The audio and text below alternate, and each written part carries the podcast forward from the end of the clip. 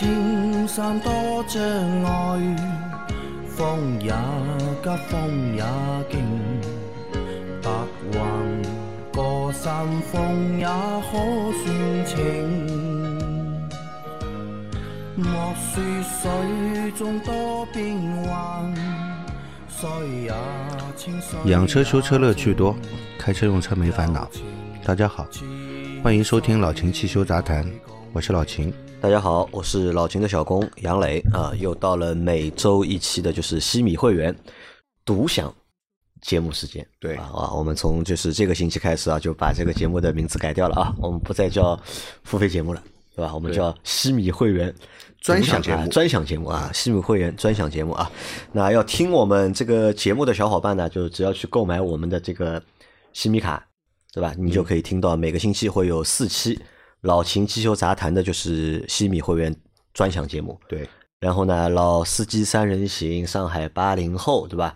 也会不定期的会出西米会员的专享节目。对，并且呢，就是我们今后的这个直播，对吧？也是只针对西米会员开放，好吧？那这个就是看上去蛮恶心的啊，对吧？其实也不恶心啊，我觉得，对吧？这个也是，呃，这个怎么说呢？这个也是我们节目啊，为了就是继续走下去的一个就是方式方法，对吧？我们也尝试一下，就不管这个东西能够走得出来还是走不出来，先尝试再说，对吧？对如果就是有效果，那么继续；没有效果，那么我们再想办法再调整。嗯，好吧，在我们之前的所有的就是付费节目里面啊，就是我们把汽车的三大件，对吧？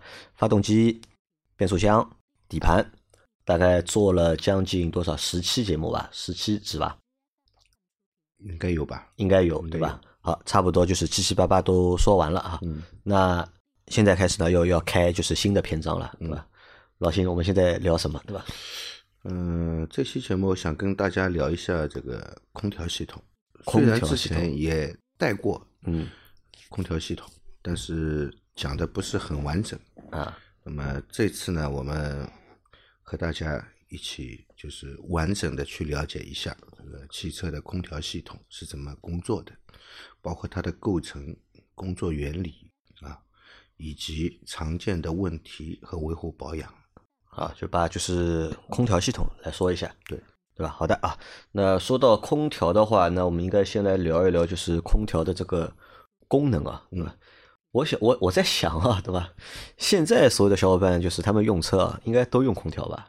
嗯，因为我在录节目之前和老秦开过玩笑嘛，我说啊我有几个朋友啊，他们最早买车的时候啊，他们不太用空调的，嗯，因为空调比较费油嘛，对吧？非常的社会主义。啊，对的，他们就基本是不用空调的，对吧你？知道我为什么说非常的社会主义吗？为什么？以前社会主义国家的汽车都没空调的。哦，是，对。社会主义国家汽车是没有空调最，早的时候，我们国家进口的汽车都是进口苏联的嘛进口的社会主义国家的。嗯。啊，就都是进口的社会主义国家的汽车，比方说这个苏联的那个伏尔加、伏尔加，嗯。莫，斯莫斯科人，对吧？那个罗马尼亚好像也进口汽车，对吧，？啊对的，拉达，拉达，以前还进口过斯柯达，嗯，哦，以前也进口过斯柯达，对，从捷克进口，啊，对，那个时候还是社会主义国家的车，现在已经变成资本主义国家的车，对吧？那些车都没有空调，都没有空调，啊都没有空调，所以说非常的社会主义。非常社会主义。对，而且就是空调，这其实也是比较早的一个，就是在车上的一个就是高级的一个配置，嗯对对吧？对，好，那空调到底有哪些功能啊？这个我觉得可能大家都知道，对吧？空调主要就是调节就是调节空气的温度和湿度。啊，空气的湿度和温度，对吧？对这个是空调最主要的一个功能，对吧？然后呢，空调还可以呢，就是换风，对吧？嗯当做一个就是新风系统，对吧？因为车窗关着嘛，对吧？你通过空调可以把外面就是新鲜的空气啊，对，可以换进来，对吧？这个也是那个空调的功能。然后呢，空调还有一个功能呢，就是其实它还可以过滤空气，对，对吧？那这个就是嗯，从车外进入车内的空气。啊，车内车外进入车内的空气，对对吧？可以通过那个空调的空滤来进行那个进行过滤啊。那这个是就是空调的功能啊，对吧？那一般我们可能在就是夏天和就是冬天的时候，嗯，空调的使用的这个频率啊，嗯，是最高的。冬天和夏天这个夏天嘛用制冷，制冷嘛，啊冬天嘛用制热，。嗯，但平平时其实我们不开空调的情况下也在使用，你没有开空调，但是你在使用。啊，通风嘛，对吧？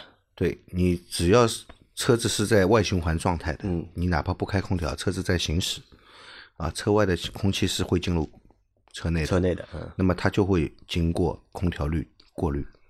啊好，那我们来问一下，就老钱，空调有哪些类类型？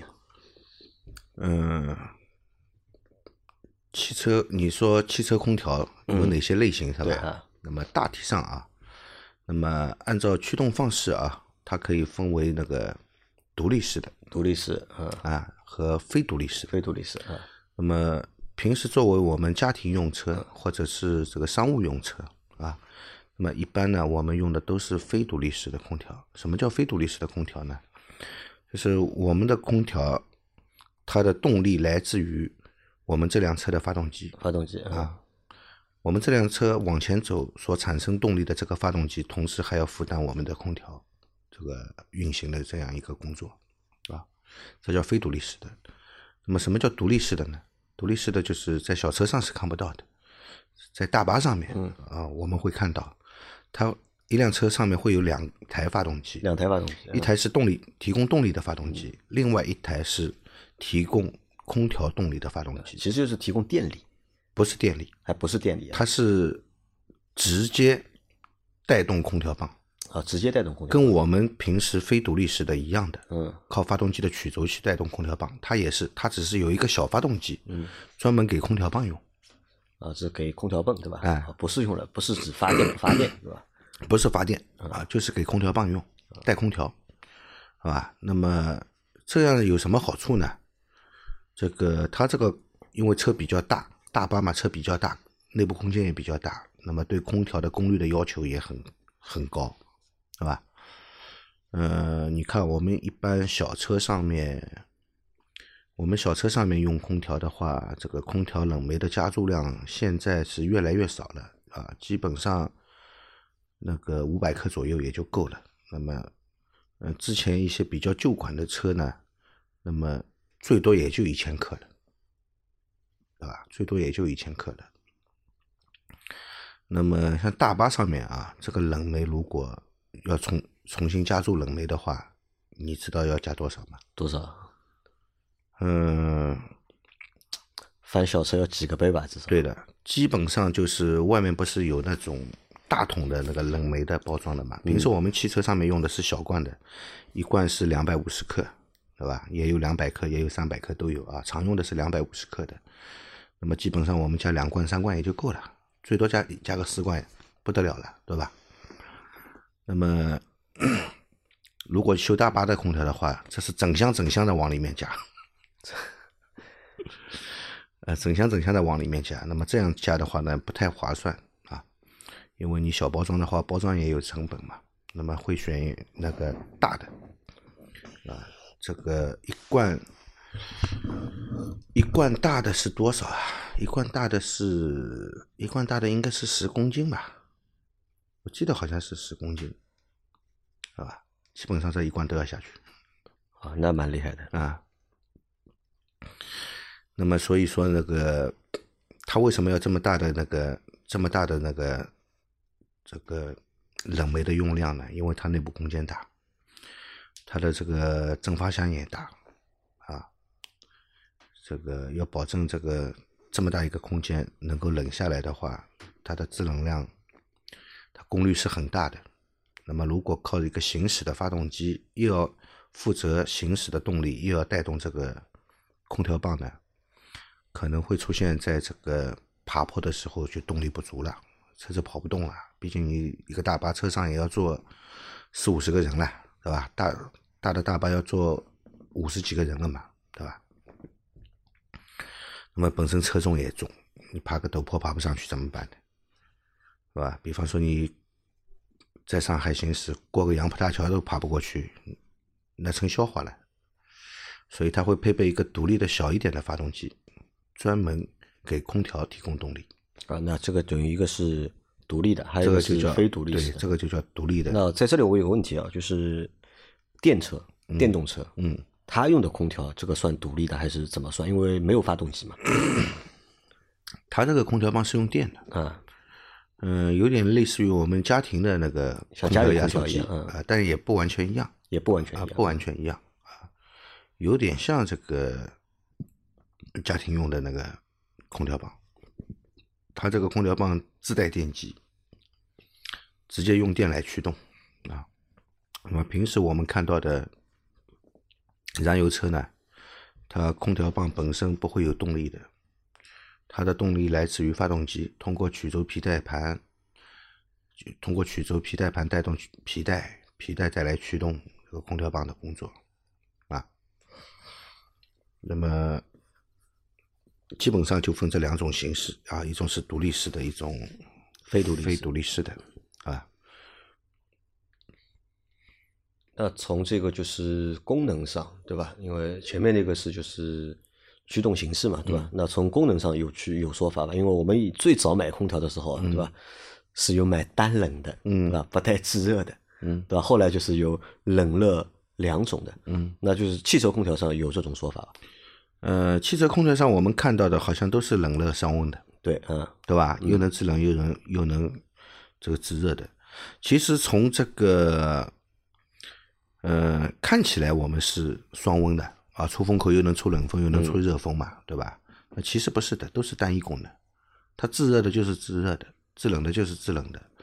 它制冷部分是不能制热的，制热部分呢也不不提供制冷。那么空调这个汽车空调的制冷就是通过压缩机啊和一些这个附件啊来提供这样一个制冷的功能啊。那么制热的时候呢，这压缩机是不工作的啊。制热的时候完全是靠用这个发动机的富余热量。那么在我们工作台里面会有一个装置叫做暖风水箱，它就是负责制热的。它把发动机的那个富余的热量，通过暖风水箱啊送到车内，啊送到车内，那么以达到一个制热的这样一个效果。所以它的制冷和制热其实是两套系统，是两套系统，相对独立的，啊相对独立只是在一个空调面板上可以去操作。嗯，这两个功能放在一个面板上，让你感觉好像是双温的啊，那其实不是双温。不是双温，呃，汽车空调是双温，嗯但是这两套系统是相对独立的。我制热的就是制热的，制冷的就是制冷的。那电车的那个就是空调的，嗯因为电车是没有也没有暖风水箱嘛，嗯，对吧？那它这个算是呃两套，也是两套系统呢，还是算合在一起的？不合在一起。也不合在呃，一起。它制热应呃，它制热应该不是通过空调棒来制热的。汽车上的那个空调棒，好像目前为止还没有出现制热的。我家里用的那个双温空调，嗯，它都是靠压缩机来制制冷和制热。那么制冷的时候，我们知道我们家里的内机就是蒸发箱，外机就是冷凝器。那么家用空调呢，它这个制热呢，其实它里面有个转向阀，转向阀它调整过来以后呢，这个内机就变成了呃冷凝器啊，外机的部分就外机的那个散散热器、冷凝器部分就变成了蒸发箱啊。那么从这个原理上也决定了这个空调其实制冷的效果要比制热的效果更好。然后从那个操作的方式上面，好像还分就手动的，对吧？自动的，对吧？嗯因为现在很多空调都是自动空调了嘛，对吧？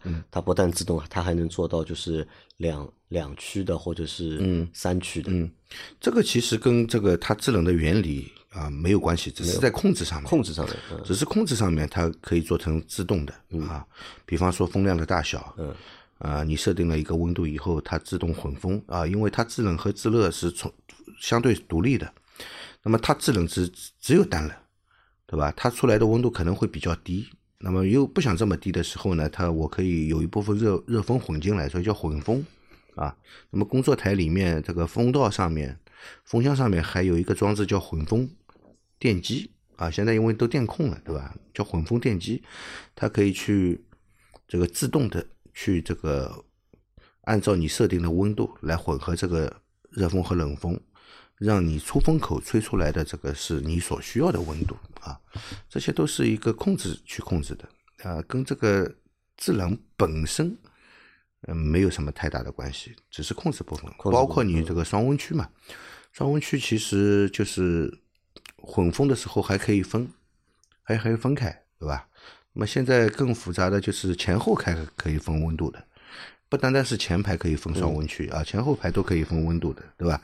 每个相对来说四个座椅，每个座椅都可以有独立的一个温度的选择，这是比较高档的，对吧？也比较复杂啊，但是它跟这个制冷和制热本身，呃，没有关系，没有关系啊。制冷还是做制冷的工作啊，制热还是做制热的工作。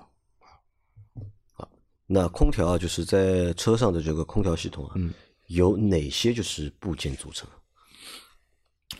空调系统这个，嗯，首先啊，要制冷，首先要要有一个压缩机，嗯，对吧？这是最主要的，这是制冷系统的那个心脏。哎，或者我觉得老钱，你可以先帮我们科普一下啊，嗯空调的这个就是工作原理的，嗯因为可能很多小伙伴到现在没有搞清楚，就空调的一个工作原理到底是什么样的呢？啊，空调的工作为什么能够制冷？为什么能够制热？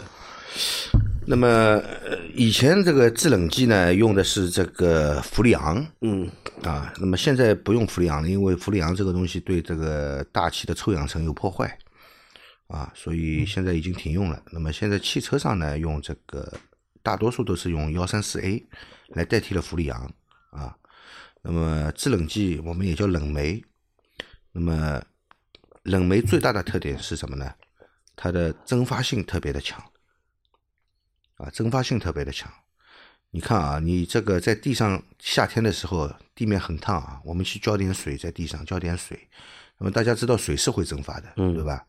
那么浇了水以后呢，这个水慢慢的地上的水就干掉了，干掉了以后呢，这个其实就是水蒸发掉了。嗯那么液体在蒸发成蒸发变成气体的时候，它会吸收热量，它会带着温度的吧？不是带着温度，是吸收热热量啊、嗯吸收热量了以后呢，实现了一个降低温度的这样一个目的，对吧？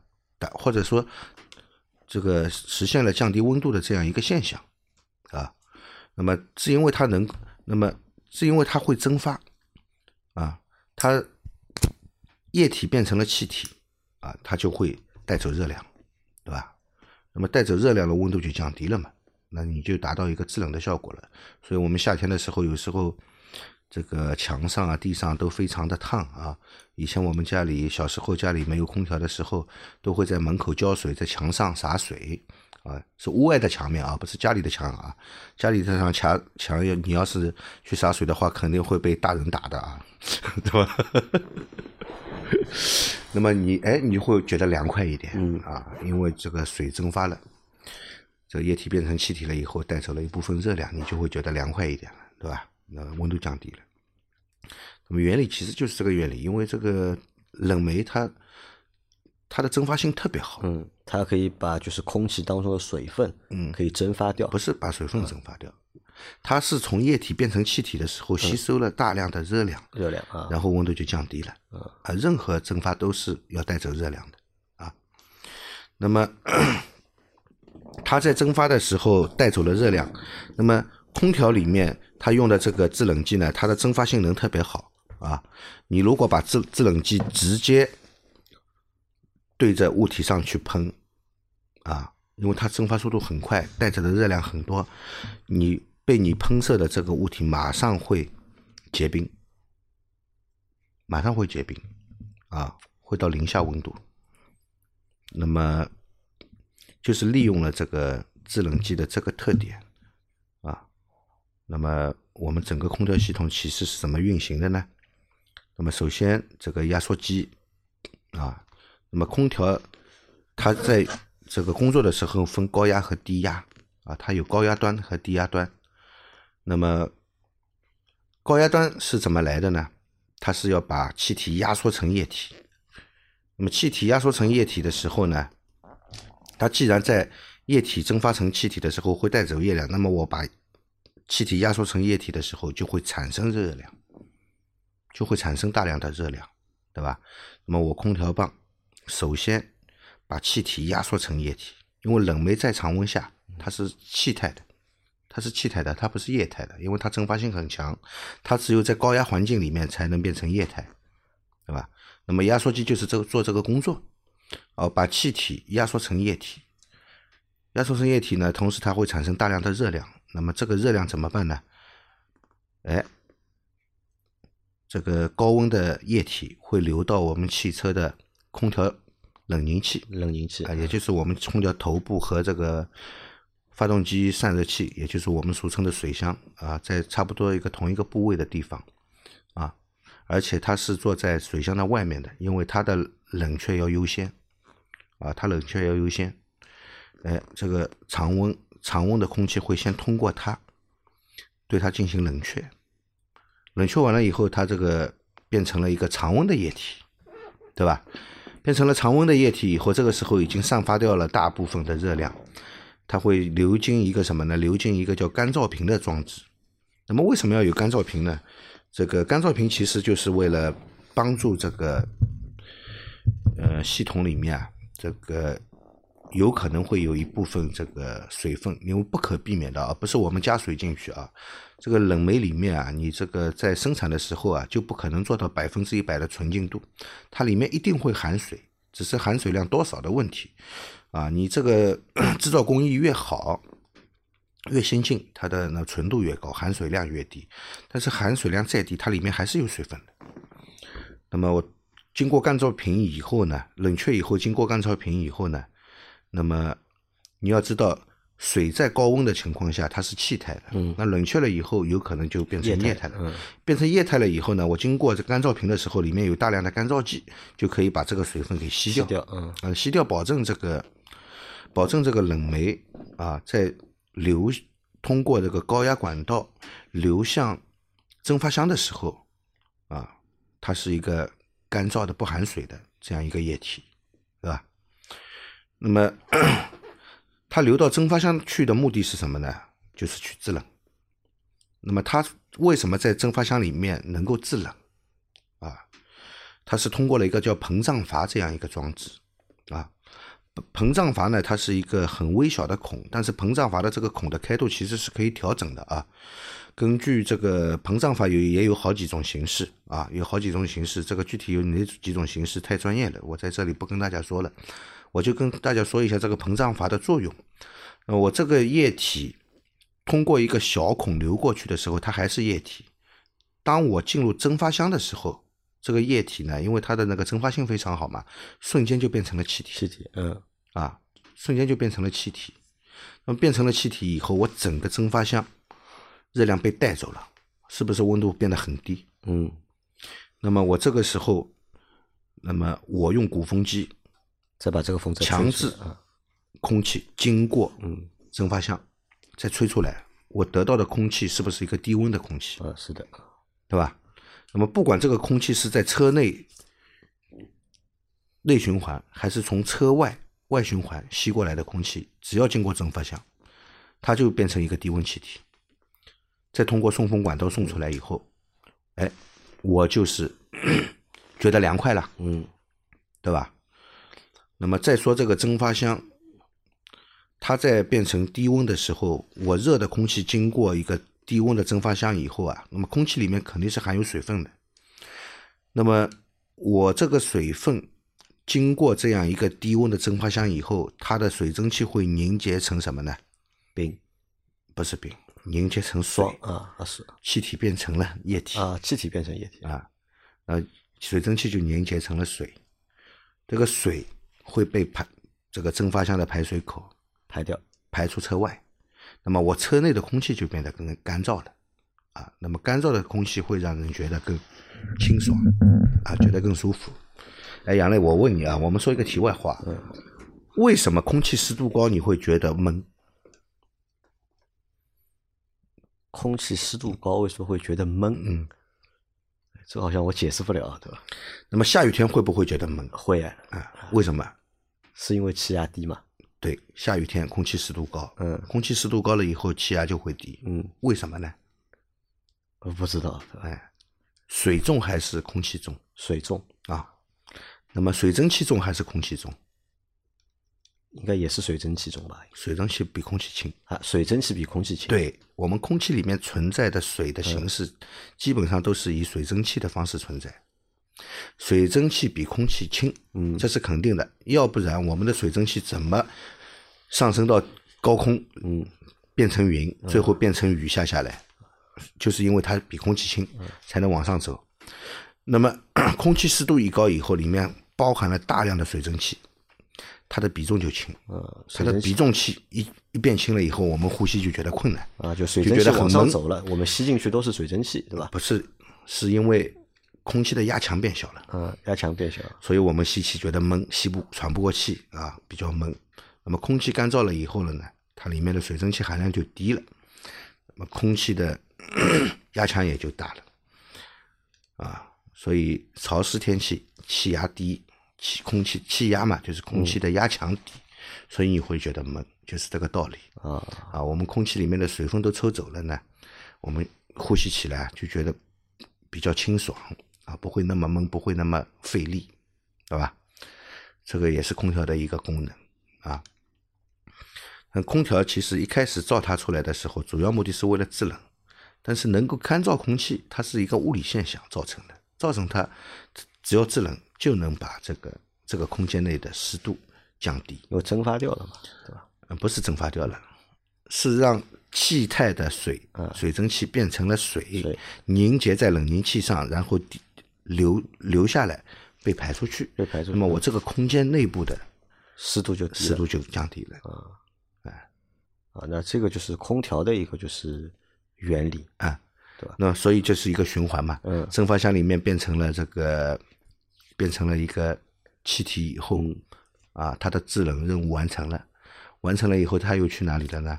通过空调的低压管回到了压缩机里面，啊，压缩机再把这个气体再压缩成液体，压缩成液体以后，通过冷凝器啊去这个散热，散热完了以后，再通过流向干燥瓶，再流向通过高压管流向这个膨胀阀，膨胀阀通过膨胀阀以后，再去进入这个蒸发箱。那么为什么一定要有这个干燥瓶呢？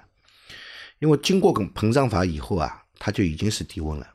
膨胀阀的前端它是高温的，是是一个热的，也可以说是常温的液体。经过了膨胀阀出来的，在膨胀阀的这个小孔的口上，它就已经是一个低温状态。如果这个时候里面有有水分的话，这个时候液态的水就会变成固态的冰。变成固态的冰，你想一想，膨胀阀那个堵住了嘛，就孔是很小的，嗯它一结冰的话就堵住了，堵住了以后，空调系统造成堵塞的话，它是没办法制冷的，它循环不起来了嘛，对吧？它没办法制冷的，所以一定要有干燥瓶，啊，就是这个道理。那么制冷差不多就是这样一个原理制冷就是这个原理啊，就是这样一个原理。那就是等于我们把就是家里用的空调啊，如果我们把家里用的空调，制冷原理一样的，其实我知道，就家里的空调如果搬到车上的话，嗯对吧？这哪个部件是哪个部件呃是这样的啊，我们的是内机啊？内机啊，呃，挂壁式空调啊，分体式挂壁式空调，这个我或者是这个分体式立柜式空调都是一样的。我们的内机，呃，它里面有一个蒸发箱，嗯。呃，就是我们打开这个空调的面板，你会看到一个有一个密集的散热片一样，对啊，密集的齿片组成的这样一个装置，它叫蒸发箱。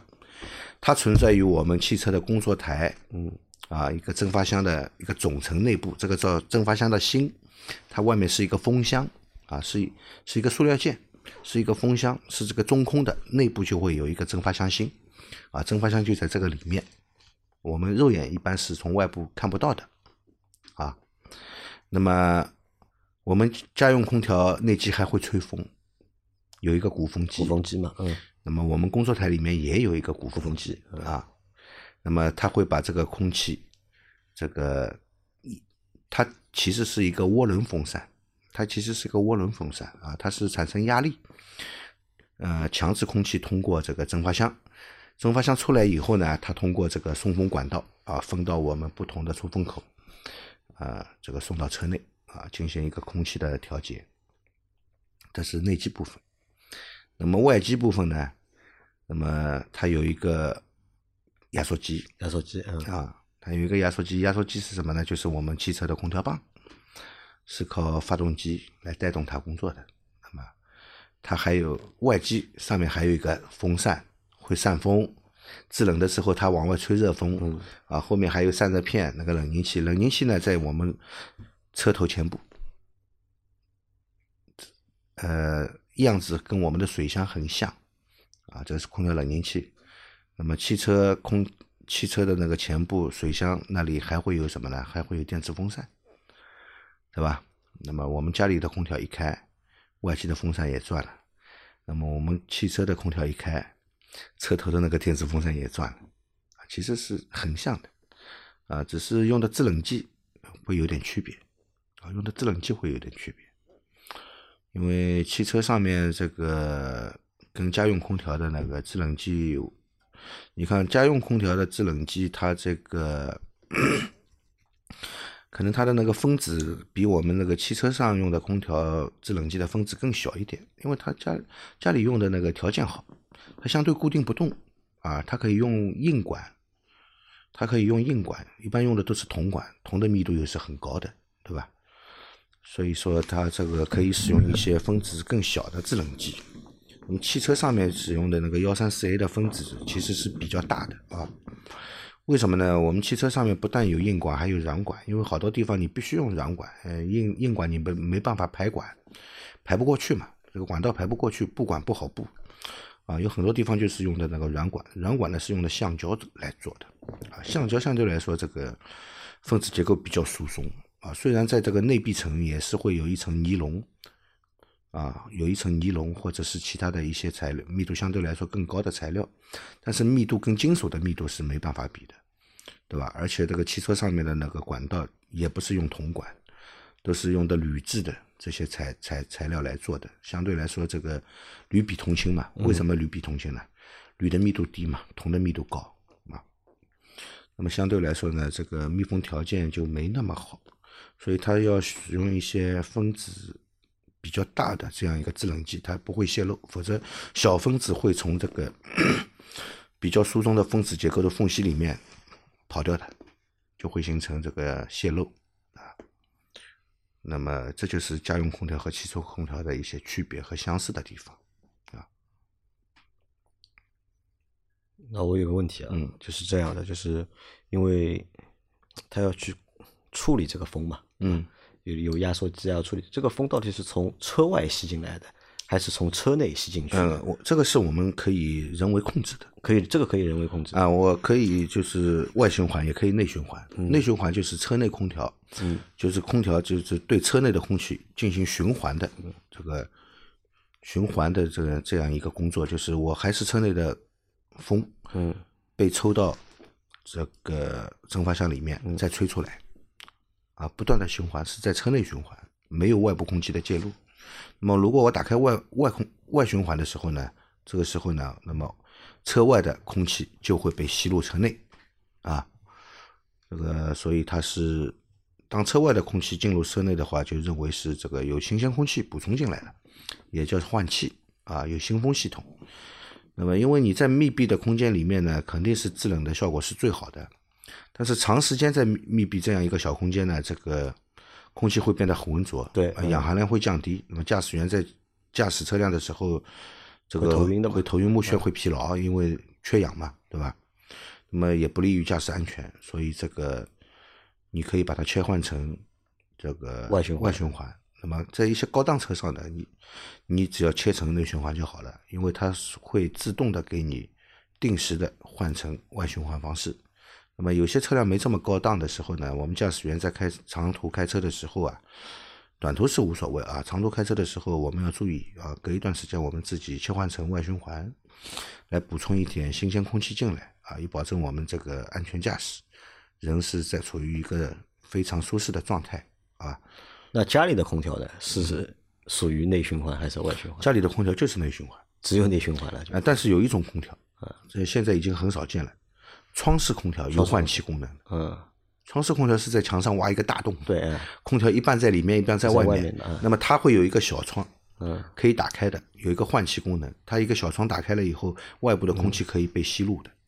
但是分体式空调没有这个功能，换不了气。换不了气。对啊，好，那这个是空调的一个就是制冷的一个原理啊。嗯，那空调制热呢？就汽车上的就是制热的原理和就是家用空调制热原理应该不一样吧？不一样啊。家用空调制热其实还是通过压缩机，嗯。啊，它只是多了一个转向阀，多了一个转向阀以后呢，它整个工作都反过来了，嗯。就是内机的这个冷凝器啊，呃，内机的这个蒸发箱变成了冷凝器，嗯，外机的冷凝器变成了蒸发箱。蒸发箱，嗯啊，那么它往外面排冷，那么往里面就吹热风。嗯。在汽车上不是这样的，汽车空调其实它这个压缩机就是一个单冷空调，它不能制热，嗯，制热就是靠这个发动机的富余热量。富余热量，我们刚刚说过啊，我们刚刚说过了，通过暖风水箱把热量带进车内啊。那我们看就是汽车的，就是空调系统啊，那就会分成就是制冷系统是一块，对吧？对。然后供暖系统也算一块，因为这个是分开的嘛。对对对制冷和就是制热是分开的。对的那然后就是通风和就是空气净化装置，对吧？嗯，这个还有就是控制系统，对吧？那么就等于车载的空调，那就这些这几部分对，来组成的。对的对的。那么我们作为一个驾驶员能看到的最直观的，我开空调就是工作台上有一个空调面板，嗯啊，要开热风还是冷风，还是这个空调棒要工作？你看空调棒用工作，它就会有一个独立的 AC 开关，你按下以后它才会制冷，嗯，对吧？那么你不按的时候，嗯，你就是设定的是低温，它也只是给你吹一个自然风，嗯啊，或者是从外部吸吸入一这个，呃，比车内温度更低的空气要吸入进来啊，来给你一个这样一个调整你的空气空气的温度和湿度啊，它是这样来工作的。那么虽然是在一个面板上，但是它不是一个双温空调，它不是一个双温空调，感觉上它是双温，其实它有两套独立的系统来完成。独立的系统。对，但是这两个风，热风和冷风可以混合一起吹出来，调整到一个最适合的温度。啊那空调的话，它有单独的空调滤嘛？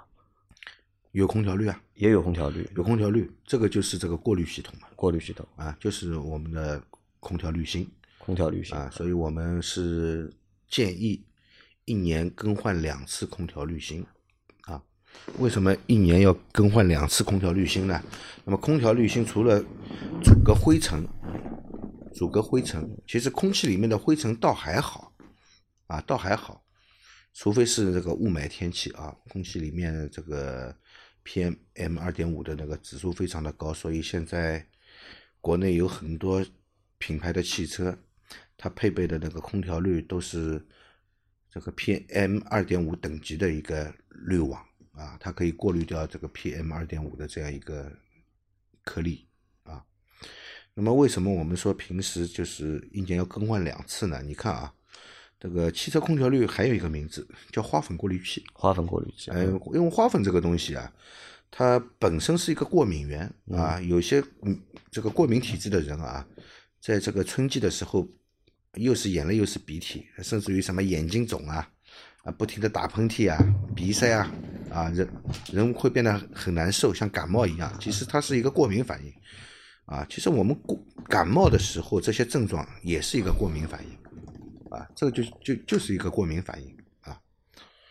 嗯、我们说个题外话啊，嗯这个我们平时吃的感冒药，其实对感冒本身没有治疗作用。你看感冒药里面的那些成分啊，它基本上都是抗过敏的啊，抗组织胺的，抗组织胺的一些药物，它就是抑制你这个过敏反应。其实我们感冒症状其实是过敏反应啊，并不是这个感冒本身的一个症状，是我们的过敏的反应。所以说那个花粉过敏跟感冒其实有点像，有点像类似啊。那么通过这个空调滤呢，可以过滤掉花粉，所以我们春季过后啊，我们应该更换一次空调滤，因为不再有花粉了、嗯啊，我们要把这个吸满了花粉的空调滤给它换掉啊。那么另外一次，我们说一年两次嘛，那么春季过后以后，另外一次是什么呢？就是秋季过后。因为春季有花粉，秋季有什么呢？落叶的，啊，秋季有落叶啊，所以我们秋季过后也应该更换一次这个空调滤啊。这个空调滤并不是说我们开了空调它才有用，不开空调它不用。那有人说，哎，我不开空调，我换什么空调滤啊？你车子只要在行驶，它有迎风啊，只一般车辆默认是外循环方式的，它不断的有新鲜空气通过空调滤进入我们的车内的，所以空调滤一直在使用的，除非你一上车就把它调成内循环模式，永远不开外循环模式，那可能你的空调滤不容易那么快的脏，否则的话一年就应该更换两次。一年更换两次啊啊。好，那其实我们已经把就是空调的这个就是原理啊，对吧？基本上都说清楚了，对吧？再加上就其实车上的原理和就是家用空调原理其实稍微有点不一样，对吧？就是在制热部分其实是不一样的，然后组成部分稍微也有点不一样，对吧？这个其实是我觉得这一集比较重要的部分。嗯，那就是我们后面来说一下，就是空调在这个车载空调在日常使用当中啊，嗯，一般会有哪些常见的问题会发生？呃，最常见的问题是什么呢？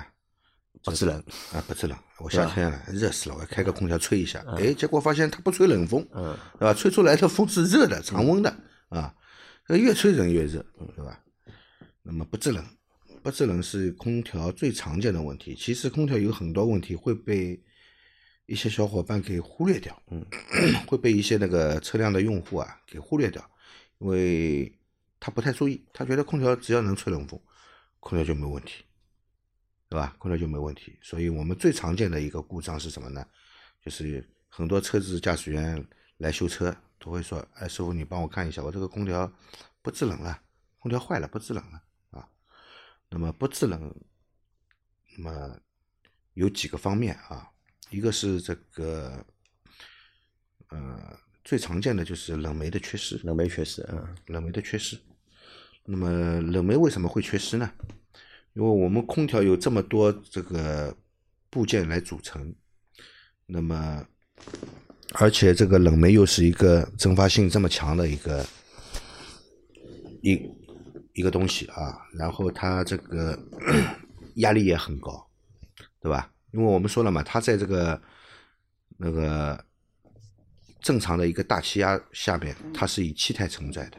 那么要让它变成液态，那么只能给它加压，加压，嗯加压以后变成液态，所以这个空调系统的这个平衡压力，它的平衡压力就是它在工作的时候会有高低压嘛，嗯啊，它的平衡压力基本上要在八公斤，要给它一个八公斤的压力啊，它才能以一个液态的形式存在，对吧？那么在工作的时候，高压基本上可以达到多少呢？十五公斤以上，十五公斤到二十二十五公斤之间啊，这个最高压力可能瞬间会达到二十五公斤的啊。那么正常的一个压力基本上恒定在十五公斤到十八公斤之间。那么低压呢，基本上在这个两公斤到三公斤之间，啊，呃，两公斤到三公斤之间，它肯定是一个气态的。因为它至少要有八公斤，才能够维持在一个液态的一个水平，是吧？那么这么高的压力的情况下，它对这个密封的要求都很高。对，嗯而且这个这些部件它不像家用空调，我可以用焊接，嗯，对吧？我可以用焊接，呃，这个虽然家用空调的那个空调管道啊，这个管道部分不是用焊接的，但是它可以用相对来说比较牢固的一些方式，这个来保证它的密封。因为家用空调用铜管，它用开喇叭口，用这个螺丝拧紧，给它一个很大的压力，保证它是密封的。但汽车不一样，汽车上面除了铝管就是橡胶。那么接口部分呢，它也不能用这个高强度的螺丝，呃，给它很大的压强，因为铝本身很软啊，压力一大会变形。它只能通过用一种叫做 O 型圈的这样一种橡胶材质的密封圈来进行密封啊。那么橡胶这个东西呢，又怕油，又不耐老化又怕热，啊，又怕油，又怕高温，又不耐老化。其实橡胶也怕低温的，嗯啊那么这个地方也没有也没办法找到一个更好的材料来替代它，啊，只能用橡胶。这个橡胶呢，耐热性和耐低温性以及耐油性都要比普通的橡胶要高要要高。但虽然它能耐低温、耐高高温，呃以及耐油，但是时间长了以后，它还是要老化的。会老化，嗯老老化了以后呢，就会形成泄漏，那么空调冷媒就会泄漏掉。那么它制冷的冷媒缺了以后，或者没有了以后，你让它怎么制冷呢？那肯定不能正常的去制冷。那么这个时候呢，我们需要去查漏，看它到底是哪个地方漏，呃，把漏点要找出来，对吧？首先就是先检查这个这个密封圈的部位，啊，先检查密封圈的部位。那么我们是怎么检查呢？一般是往空调系统里面打入高压氮气，啊，先把这个里面残留的冷媒给放掉，给抽掉，抽掉以后，我们这个打入高压氮气。打入高压氮气以后呢，我们可以通过这个撒肥皂水的方法，这个去看这个每个接口会不会有泡泡吹出来。有泡泡吹出来，像大闸蟹一样吹泡泡嘛？这个就像那个轮胎，就是看哪里漏哎一样，对吧，对对对，一样的啊。那么这个地方肯定是漏的，嗯，这是一个方法。还有一种方法，就是我可以先通过肉眼观察，因为空调系统里面它它有冷冻油，就是空调系统的润滑油。因为压缩机里面也是活塞嘛，压缩机有几种形式啊，一种是这个涡旋式压缩机，它是没有活塞的啊，它是靠这个它是靠离心力产生的压力把那个气体压成液体。那么大多数的呢都是这个活塞式的，哪怕就是涡旋式的，它里面也需要油来润滑啊，所以会有冷冻油。那么冷冻油就像是发动发动机里面的机油一样啊，对这个压缩机进行保护和润滑。那么冷冻油呢，会在整个空调系统里面都会流动，它不单单只待在压缩机里面，因为你控制不了它，它就会跟着冷媒的液体呃流流出来，对吧？那么整个空调的系统管道里面其实都会有冷冻油。那么一旦你这个冷媒在泄露的时候，就会带了少量的冷冻油跑出来。所以你只要看，哪里有油，对这个接口的部位哪里是湿湿的，这个地方百分之九十九是漏的啊。但是漏的很慢的地方，油漏不出来现象也有。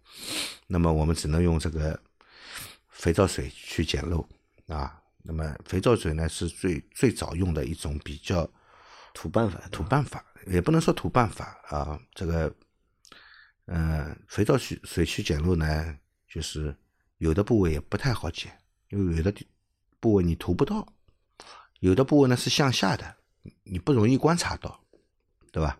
不容易观察到。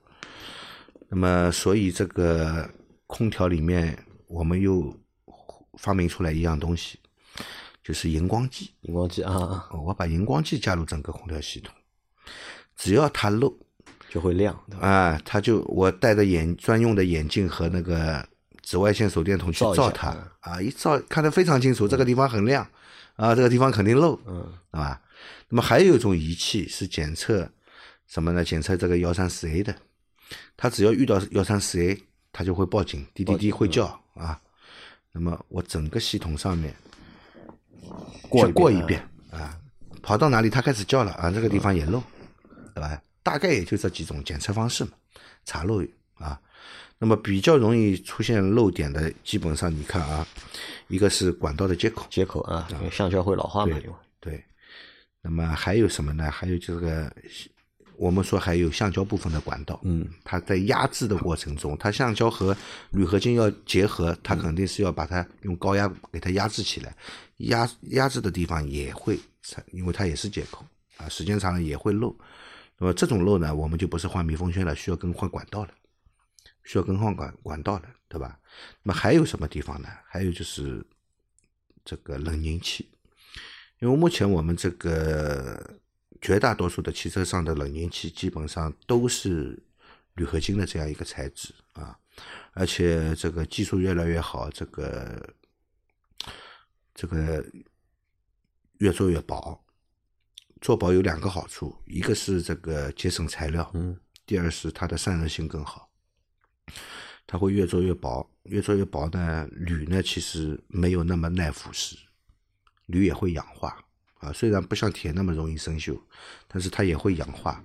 时间长了以后呢，这个空调内部的那个冷冻油时间长了，它也会酸化，也具有腐蚀性，所以这个冷凝器和蒸发箱都有可能会出现泄漏的现象啊。如果查到这个漏点了，一般都是需要更换的啊。那么这是一个比较常见的空调故障，就是缺冷媒。那么我们也讲到了啊，缺冷媒里面的那些哪些部位比较容易的，首先就是这些橡胶部分的老化啊，接下来就是铝合金部分的那个锈蚀腐腐蚀了以后出现泄漏的现象。那么还有的就是在维修过程中，这个拆装的时候，嗯、有些修理工比较粗心，他这个复位安装也没到位，管道与发动机的一些部位会有摩擦，时间长了以后呢，磨磨了一个洞出来嘛，也漏了，对吧？啊，大致的就是最常出现的就是缺冷媒啊，造成了一个不制冷。啊，那么还有一种不制冷，什么不制冷呢？压缩机不工作压缩机不工作啊，啊，压缩机不工作，它制什么冷呢？对吧？对，有冷媒它不工作，它也制不了冷啊，对吧？那么压缩机为什么会不工作呢？没有动力了，嗯，呃没有动力是原原因之一。嗯比方说，我这个发动机带压缩机的这根皮带断掉了，嗯啊，有的发动机是它是有一根独立皮带带的，有的发动机呢，它是一根皮带，所有的附件都靠它带，啊，这个一个是皮带断掉了，对吧？皮带断掉了一个，这个它不能获得动力，它也不能制冷。还有呢，就是我们以前比较老款的这种，嗯、也不能说老款，现在也在用啊。最早的时候就是发这个空调棒的头部，它会有一个电磁离合器。那为什么发动机转了以后，空调棒它不是一直在制冷？是因为它头上有一个电磁离合器啊。我这个电磁离合器不吸合的时候，这个棒头是在空转啊，只是在空转。那么我一旦吸合了以后呢，这个棒头就带着这个空调棒里面的活塞开始工作，开始压缩，这个空调就开始制冷了啊。那个这个棒头的电磁离合器如果损坏了，它里面是个电磁线圈，它这个电磁线圈如果损坏了，它不吸合，是不是这个发动机的动力就无法送入这个空调棒内部让它工作？那么就是这个不制冷的一个原因。原因啊，对吧？它无法获得动力，要么皮带断了，要么这个棒头离合器坏了啊。那么棒头离合器也没坏啊，皮带也没断，嗯，对吧？它还是不制冷，冷媒嘛也没缺缺嗯啊。为什么它不制冷呢？你这个时候仔细去一看呢，棒头离合器虽然没坏，我通过测量它都是好的，但是它这里没有电给它，嗯，没电给它，它这个电池线圈没电，它当然不会吸合了，对吧？这个时候有几种故障存在呢？那么空调棒继电器坏了，继电器控控制给这个棒头供电的一个继电器坏了，它没有电给它，或者是保险丝熔断了。保险丝如果熔断了，我们要去去检查一下为什么会熔断。一般保险丝熔断的话，它肯定是工作负载过大才会熔断。那么我们要去查一下，是电路上面的电路上面的问题啊，还是什么问题？要排除一下，也不能简单的只换一个保险丝。你可以先换一个保险丝观察一下，它是不是马上又熔断。如果马上又熔断，那肯定有地方短路了，你要排除故障的。但有时候它确实就是断了，你换了一个以后，用到明年它还是好的，也有这种事情啊。那这些其实都是属于空调系统啊，在运行当中发生的故障，对的，对吧？导致就是对的不制冷，嗯，对吧？其实就两种嘛，一种就是冷媒没有了，还有一种是这个系统运行的过程当中，对某个环节出问题了，导致这个系统不能正常运行，所以这个空调也不制冷。嗯，好，那这是两两个，对吧？还有一个我想问是什么？就是为什么有的空调很冷，嗯，而有的空调不太冷？你去查，对吧？冷媒，嗯，也不缺，对吧？压缩机也工作，嗯，会有这种情况吗？嗯，会的，会的。那么，什么叫很冷？什么叫不太冷？这只是我们驾驶员的一个体感受，感啊，对吧只？是一个体感。那么，一个正常的空调的这个出风口的温度在七度以下，嗯包括七度，算是正常的啊。那么七度呢，我们在夏天也就够用了，你会觉得冷了。那么如果到七度以下，有的空调甚至于能达到四度啊，还有两点几度的都有。那么这种两点两点几度的空调，你当然会觉得很冷了。出风口温度只有两点几度，肯定很冷，对吧？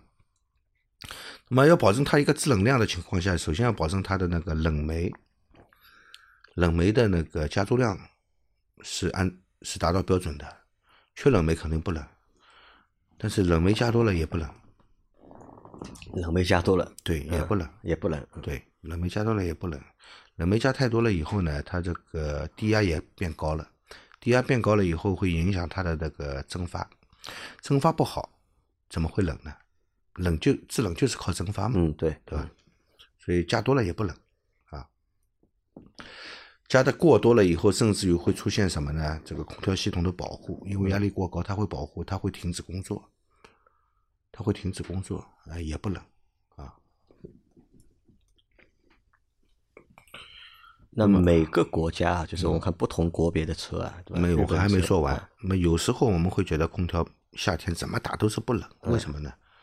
你忘了关外循环，外循环了，你要把它切成内循环方式，哎，它制冷马上就会好，啊，因为它这个一个密闭的环境里面呢，不断的内循环，它温度会越来越来越低。嗯，那你开外循环呢？你看夏天啊，这路面温度也很高，路面温度有时候要达到四五十度，对吧？四十几度、五十度，这个你吸进来的这个风，五十度的风，它再降温也降不到七度以下，嗯，对吧？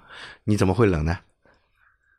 对吧？这个温度有一个标准啊，就是达到多少度算制冷合格？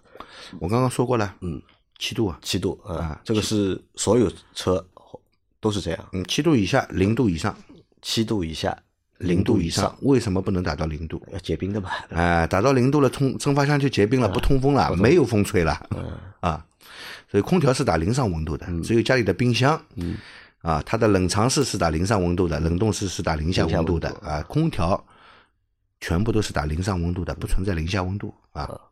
好，的我继续前面那个问题啊，就是有这种说法的，好像就是日本车的空调，嗯对吧？